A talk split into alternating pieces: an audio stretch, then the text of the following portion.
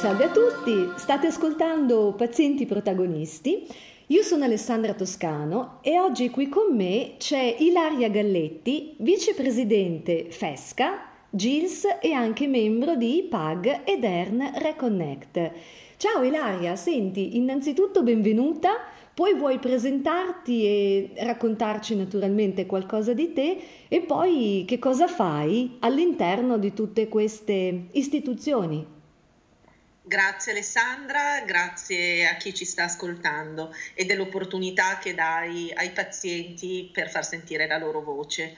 Um, io sono una rappresentante di pazienti, eh, ci tengo a precisare che rappresento tutti i pazienti di malattie rare, proprio per il mio ruolo all'interno di ERN Reconnect. Eh, spiego innanzitutto che cos'è ERN Reconnect. È una delle 24 reti europee finanziate e volute dalla Commissione europea per le malattie rare, nata con una direttiva che risale ormai al 2011 sull'assistenza sanitaria transfrontaliera.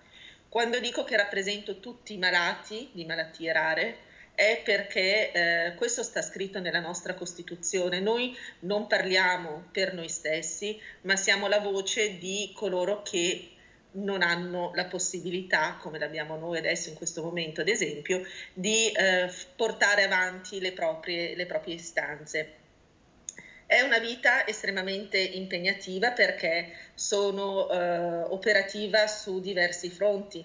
Come dicevi Alessandra, sono presidente dell'Associazione eh, Nazionale GILS, eh, Gruppo Italiano Lotta alla Sclerodermia, che eh, naturalmente, essendo nazionale, agisce sul territorio italiano in diversi livelli, in diversi ambiti, da quello regionale a quello più ampio nazionale. Poi questo mi ha portato anche ad essere attiva nella Federazione Europea di cui GILS è fondatore perché solo attraverso un lavoro di squadra, un lavoro in rete si possono ottenere grandi obiettivi e mai come oggi è fondamentale una rete europea lo è per molteplici ragioni, perché eh, il nostro obbligo è di non lasciare indietro nessuno. I pazienti rari sono quelli, appunto, come dicevo prima, la cui voce è meno forte, perché apparentemente sono di meno. Dico apparentemente perché siamo 30 milioni nella sola Europa e eh, quindi sono quelli che solitamente vengono lasciati un po' più eh, indietro. Ma pensiamo anche che ci sono dei sistemi sanitari non a livello di quello italiano. Eh, noi abbiamo visto che con l'emergenza coronavirus il sistema sanitario italiano ha reagito in modo eccellente. Eh sì, Però, eh, sì, sì. assolutamente. Mm. E di questo non dovremo mai dimenticarcene mentre ci sono dei sistemi sanitari, penso soprattutto ad alcune nazioni dell'Est Europa, ma anche laddove il servizio dei rimborsi non, è, eh, non garantisce la gratuità dell'assistenza sanitaria, e qui pensiamo anche a paesi dell'Europa proprio centrale, della, dell'Europa più ricca, eh, noi dobbiamo aiutare questi pazienti che vivono in realtà meno fortunate di quella italiana ad armonizzare l'accesso alle terapie e qui entrano in gioco sia FESCA sia gli ERN Reconnect nella fattispecie di cui si parlava prima. Certo, mamma mia, quante attività importanti che segui. Di fondo sei proprio un modello, un esempio di paziente protagonista. Ehm, sono eh, diventata così, nel senso che ehm, probabilmente anche perché eh, ho più tempo rispetto ad altre persone, perché la mia condizione di salute non mi consente un'attività lavorativa eh, normale e grazie alla tecnologia che, che, abbiamo a disposizione si può lavorare stando nel proprio soggiorno, in, in teleconferenze, in, attraverso webinar formativi anche. E, e, proprio quando dico lo sono diventata perché ho iniziato proprio che ero piccolina piccolina e poi la mia associazione ha investito su di me attraverso corsi di formazione, prevalentemente in ambito europeo attraverso Eurordis, che è la federazione che raggruppa tutte le associazioni di patologie rare. E quindi ho iniziato a fare una scuola sui trial clinici, una scuola che approfondisce ehm, l'innovazione terapeutica, eh, poi un'altra sulla farmacovigilanza, tutta una serie di corsi che ehm, sono ora il mio bagaglio e il mio dovere qual è? È quello di restituirlo, restituire ad altri questa grande ricchezza che ho accumulato nel corso degli anni e gli altri sono i pazienti tutti.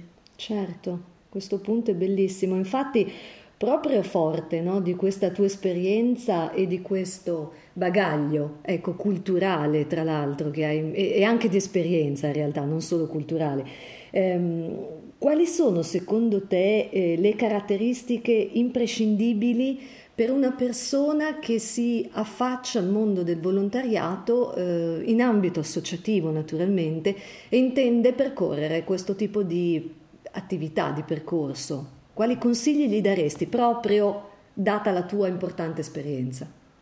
Innanzitutto mh, considerare che volontario non è eh, sinonimo, volontariato non è sinonimo di generosità, o meglio, non solo, per cui eh, non si è volontari a tempo perso.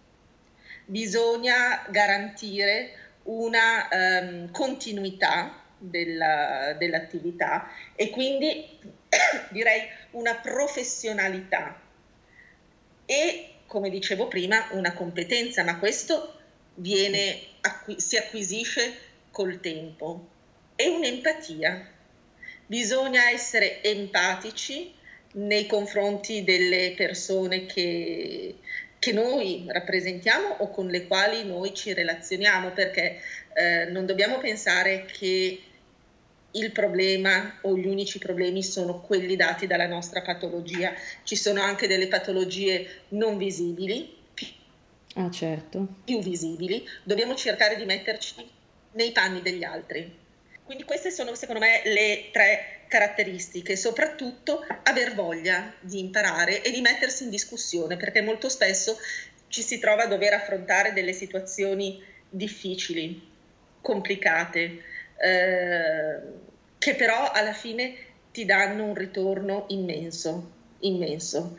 Io ad esempio devo dire che ehm, proprio abbiamo parlato prima dell'emergenza coronavirus, eh, segregata in casa tutti, come tutti, eh sì. non mi annoio, c'è sempre da fare, c'è sempre tanto lavoro e quindi è una ricchezza, è uno stimolo continuo.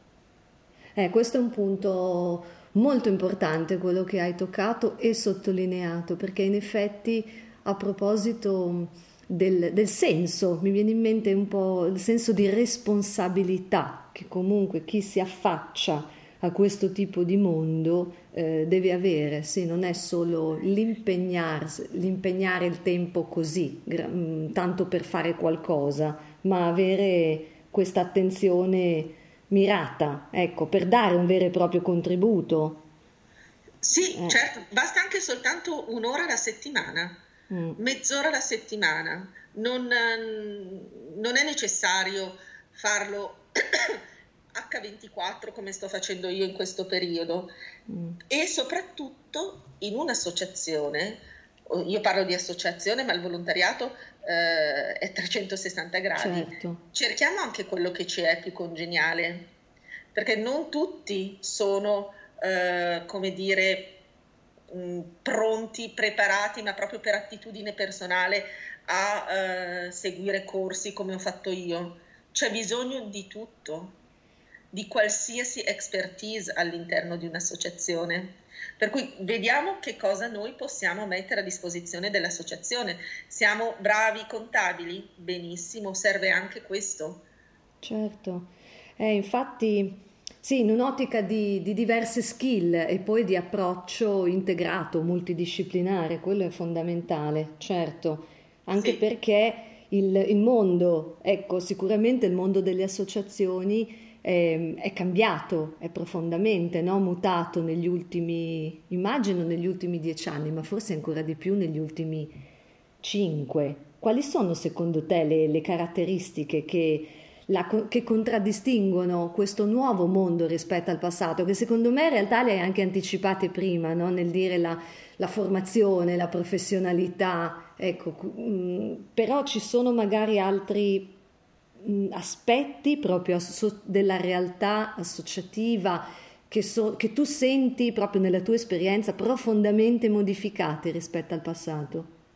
Sì, secondo me oggi noi abbiamo una maggior consapevolezza di noi stessi, cioè sappiamo come associazioni, come pazienti ehm, che possiamo giocare un ruolo importante sia dal punto di vista di lobbying, ad esempio, mm. con eh, i policy maker a livello nazionale e anche a livello internazionale. Emblematico, ad esempio, è il ruolo che ci è stato dato all'interno di queste reti europee negli ERN. Io, ad esempio, eh, nel nostro ERN, insieme ad altre due rappresentanti di pazienti, siedo all'interno della steering committee che è quella eh, chiamiamolo in italiano, eh, passatemi il termine, consiglio di amministrazione che prende le decisioni sulle attività dell'ERN stesso e abbiamo diritto di voto tanto quanto i eh, professori o i clinici che sono presenti. È che se consideri questo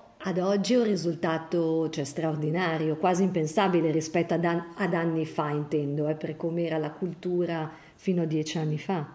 Assolutamente eh. sì, ma eh, così come vediamo che anche nei trial clinici vengono richieste sempre più i patient reported outcome measures, cioè quelle, ehm, mettiamola così, misure che valutano l'impatto sul paziente e sono proprio individuate teoricamente dal paziente queste, queste misure. E, e poi, ad esempio, l'EMA, che è l'Agenzia Europea del Farmaco, nelle proprie commissioni ha i rappresentanti di pazienti ed è incredibile perché eh sì. insieme a eh, farmacologi, insieme a specialisti delle più disparate discipline mediche, ci sono i rappresentanti di pazienti che naturalmente devono dimostrare attraverso il loro curriculum di avere una, una formazione di, di, un certo livello. Io eh, devo dire sono stata due volte all'EMA, l'ultima volta a gennaio e sono stata chiamata per un, in quanto rappresentante di sclerosi sistemica per un eh, meeting, eh, SAG meeting, cioè eh, per dare una consulenza scientifica. Ovvio che la mia non poteva essere una consulenza scientifica, però ehm, ho detto, eh, ho riportato quello che la comunità dei pazienti sclerodermici si eh, aspettava rispetto ad un determinato farmaco. Bene, nel eh, report che è stato mandato dall'EMA è stato verbalizzato quello che io ho detto e mi sono sentita estremamente emozionata perché eh, leggere una cosa del genere vuol dire che davvero i pazienti hanno una voce.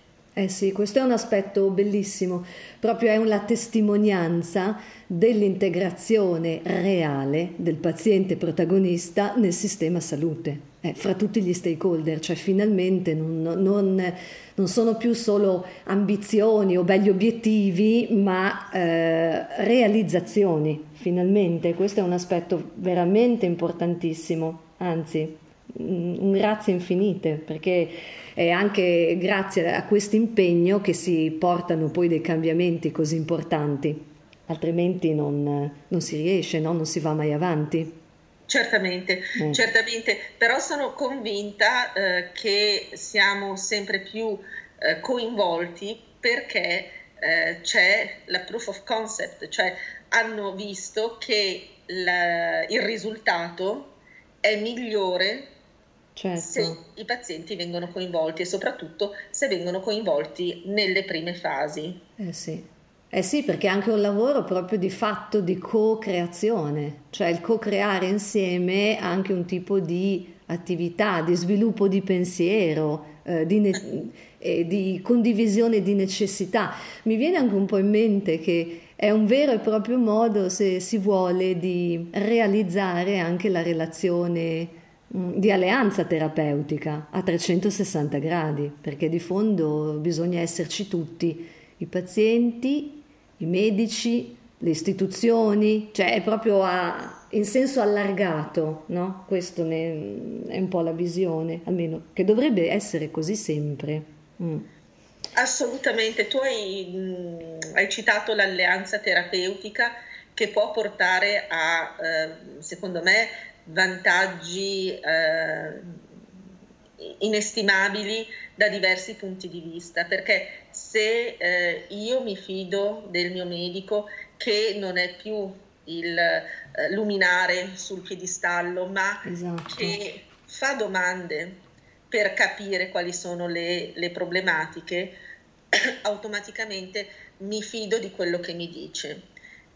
Se mi dice che devo prendere tre volte al giorno un farmaco, allora io dico bene, me l'ha detto quel medico di cui mi fido, eh, lo prendo per tre volte, quindi sono aderente alla terapia che mi viene data. La conseguenza è che o sto meglio o comunque tendenzialmente non peggioro. Certo. Questo che cosa vuol dire? Vuol dire anche limitare i costi, perché se io peggioro, sto a casa dal lavoro, eh certo. ho necessità che qualcuno si prenda magari cura di me, e soprattutto se alterno la terapia è come se non la prendessi, ma comunque il costo sociale o personale rimane sempre. E quindi se davvero ci fosse questa aderenza alla terapia al 100% comunque a numeri che si avvicinano al 100%, avremmo anche un risparmio economico fra costi diretti e costi indiretti, salvaguardando quindi anche quelle che sono le spese del Servizio Sanitario Nazionale che potrebbe in questo caso erogare dei servizi alternativi. Eh certo, sì, nell'ottica proprio dell'ottimizzazione, ovvio in primis la salute, ma poi l'ottimizzazione di costi sociosanitari, eh sì.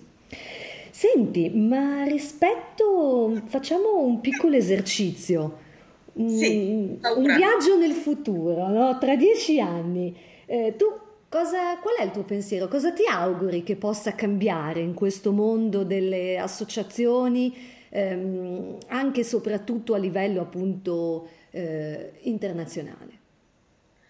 Allora, eh, io mi auguro eh, che ci sia sempre più eh, coinvolgimento dei pazienti, sempre più trasparenza nelle scelte perché eh, si può, non è un mondo, eh, adesso io l'ho dipinto come un mondo idilliaco e, e da favola, ecco. però sappiamo bene che ci sono anche dei, dei rischi cui si va incontro. Quindi per me fondamentale è la trasparenza, tanto che eh, sul sito del, del GILS si può trovare tutta la documentazione di tutte le attività svolte dall'associazione e dai suoi volontari. Quindi vengono fatti dei progetti, viene motivata anche eh, la, la, la, la scelta di aderire a determinate cose e un bilancio estremamente trasparente.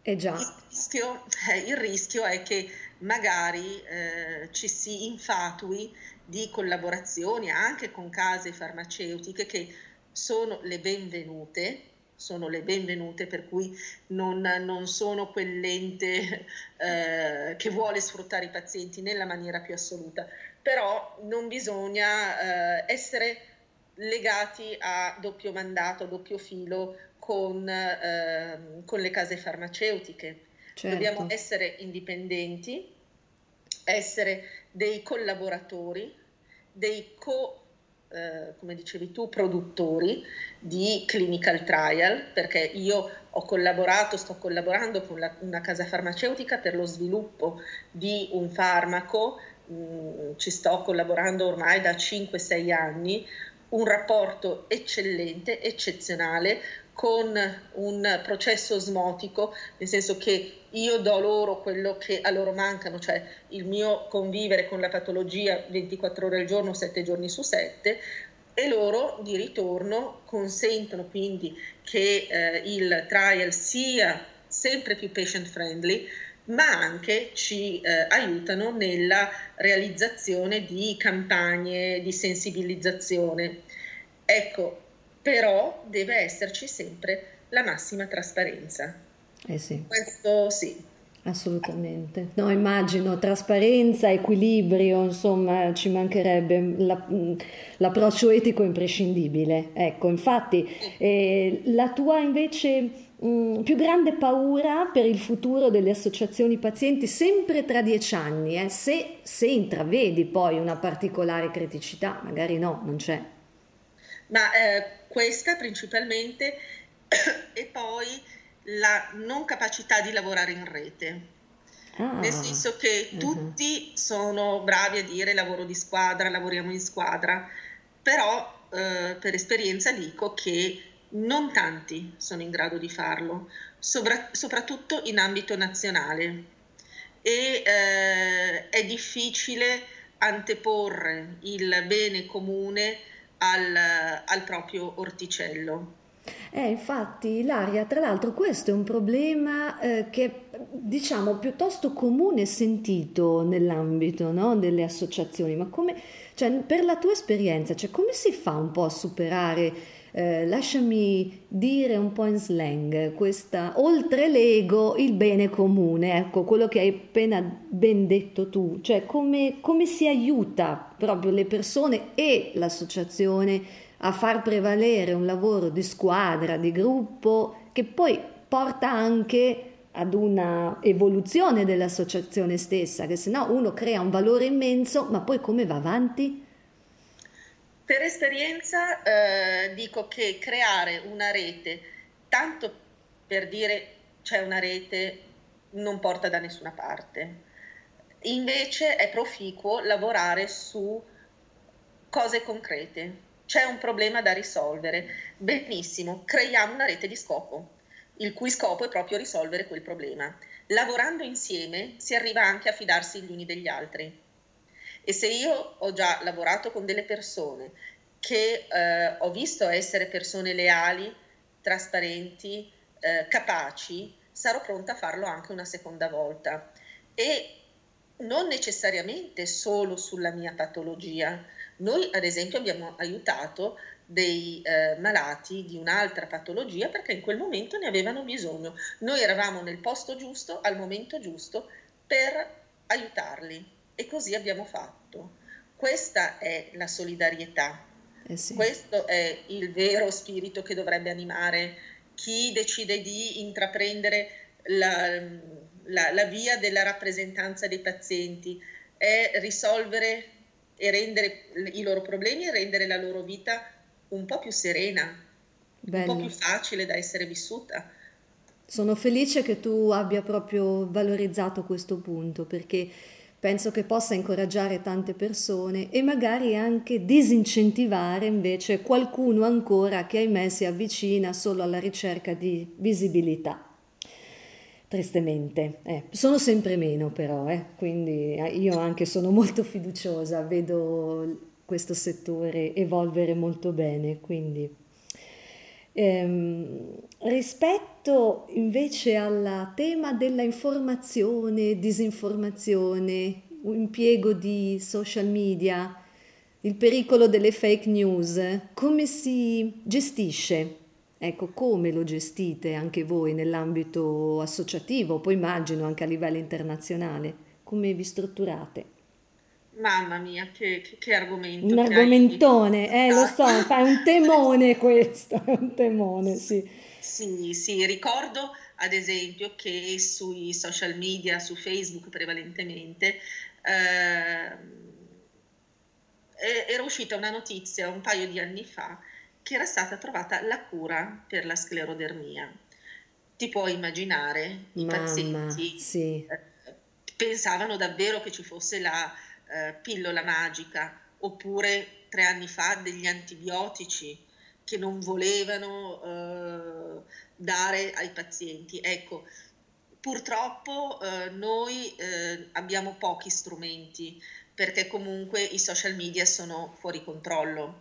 La nostra è una pagina ufficiale in cui diamo delle informazioni, ma eh, non consentiamo che ci siano delle discussioni senza una, una base scientifica, la cosiddetta evidence-based medicine. Noi Giusto. attraverso il nostro eh, giornale quadrimestrale di, diffondiamo degli studi, del, degli articoli redatti proprio da, da medici, questo a livello nazionale. Poi sappiamo bene che invece Twitter ha un'utenza diversa rispetto a quella di Facebook. Su Twitter ci sono persone più professionisti mm. Che cercano un'informazione già, come dire, eh, screenata, eh, eh sì, già sì, comunque sì, selezionata. E poi eh, un progetto che stiamo portando avanti con il nostro ERN è la validazione dei siti delle associazioni di pazienti che ah, potranno avere il questo... bollino di ERN Reconnect. Devono soddisfare determinati criteri, criteri che non ci siamo inventati noi, ma eh, è stata fatta una revisione della letteratura scientifica.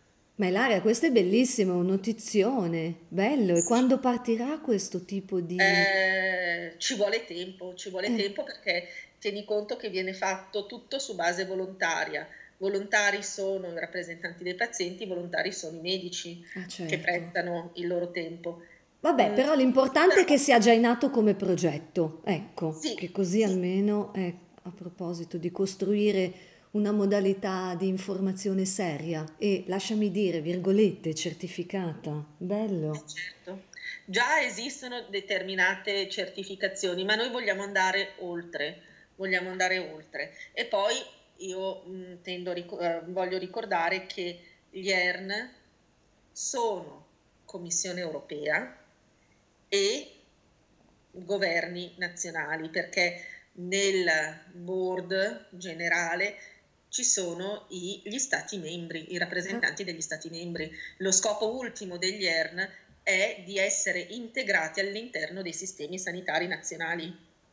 E per anticipare i tempi, perché sono cose di cui si parla così, come dire, con, non con leggerezza, ma eh, sì, sì, diciamo leggerezza come se fossero semplici, in realtà sono dei eh, progetti o meglio infrastrutture mastodontiche. Eh, mamma mia, immagino. Mm. Quindi questo vuol dire tempo per realizzare tutto quello che si vuole fare e quindi noi siamo partiti prima, abbiamo giocato d'anticipo e abbiamo creato il gruppo IPAG Italia, cioè abbiamo eh, messo insieme tutti quei rappresentanti di pazienti di tutti i 24 gli ERN in un unico gruppo, con lo scopo di accelerare questo processo di integrazione nei servizi sanitari nazionali. E quindi ci siamo costituiti, eh, abbiamo creato il, il, comitato esecutivo lo scorso maggio oh. e siamo più che mai operativi. Caspita, quindi lo scorso maggio eh, 2019? Nel 2019 Nel a Bucarest durante un, un, incontro organizzato da Eurordis e, e stiamo, stiamo, lavorando. Abbiamo anche un sito internet, IPAG Italia, eh, sul quale si può cercare per patologia e il nome della patologia poi rimanda all'ERN di competenza.